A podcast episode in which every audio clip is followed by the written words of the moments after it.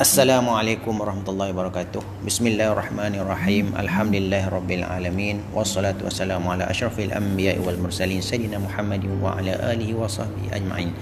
Amma ba'd. Alhamdulillah sahabat yang saya rahmati lagi kasih sekalian terlebih dahulu marilah sama-sama kita merafakkan kesyukuran kita kepada Allah Subhanahu wa taala kerana dengan limpah inayah dan hidayahnya kita dipertemukan dalam majlis online kita pada pagi ini mudah-mudahan program kita sikit sebanyak memberikan manfaat khususnya kepada usahawan yang mengikuti program saya dalam kelas online pagi ini. Untuk siri kedua ini saya meneruskan bagaimana yang saya sebut minggu lepas iaitu ciri seorang peniaga atau seorang peniaga muslim yang cemerlang iaitu tentang akhlak mulia.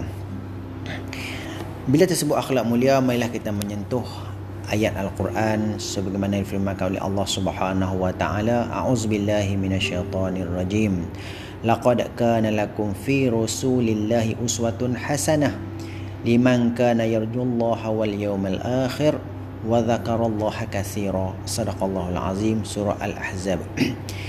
Yang bermaksud demi sesungguhnya adalah bagi kamu yakni siapa dia? Rasulullah sallallahu alaihi wasallam sebagai satu contoh ikutan yang baik itu bagi orang siasa mengharapkan keredaan ataupun mengharapkan keberkatan dan juga balasan baik di hari akhirat.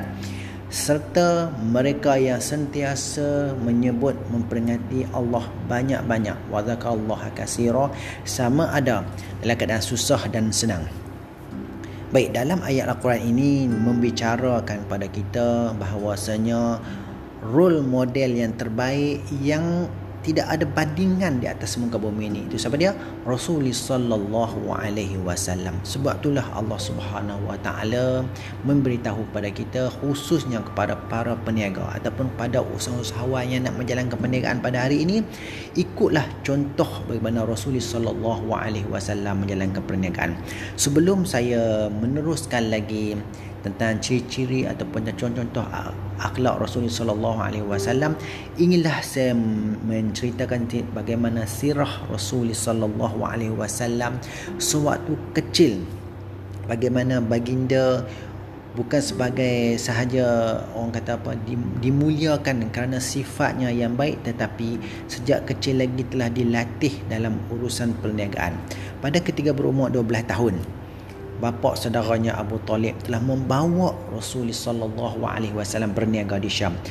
Di sana Rasulullah sallallahu alaihi wasallam membantu bapa saudaranya berniaga sehingga beberapa tahun. Akhirnya ketika dia berumur 25 tahun setelah diperhatikan, setelah diperlihatkan, setelah di seorang wanita yang begitu kaya pada zaman tersebut yang juga merupakan seorang wanita yang mulia itu bernama Siti Sayyidatina Khadijah seorang janda yang kaya.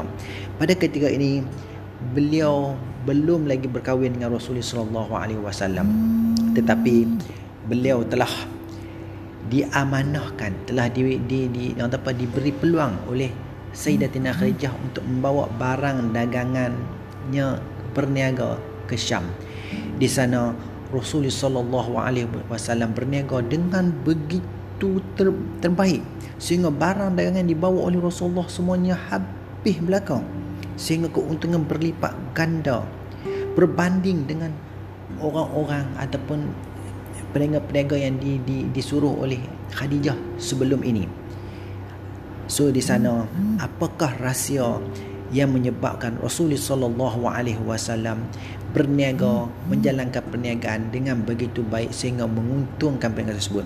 Maka sudah tentulah di sana Rasulullah sallallahu alaihi wasallam menjalankan perniagaan dengan begitu begitu berakhlak sebagaimana diperintahkan oleh Allah Subhanahu wa taala. Di samping itu kita kena ingat bahawa kejayaan Rasulullah sallallahu alaihi wasallam dikaitkan dengan kesedaran baginda sendiri terhadap kekuasaan Allah Subhanahu wa taala. Di mana beliau mana baginda mengetahui bahawa tidak dapat tidak dalam semua urusan sama ada urusan kita um, dalam solat ataupun di luar solat diperhatikan oleh Allah Subhanahu wa taala.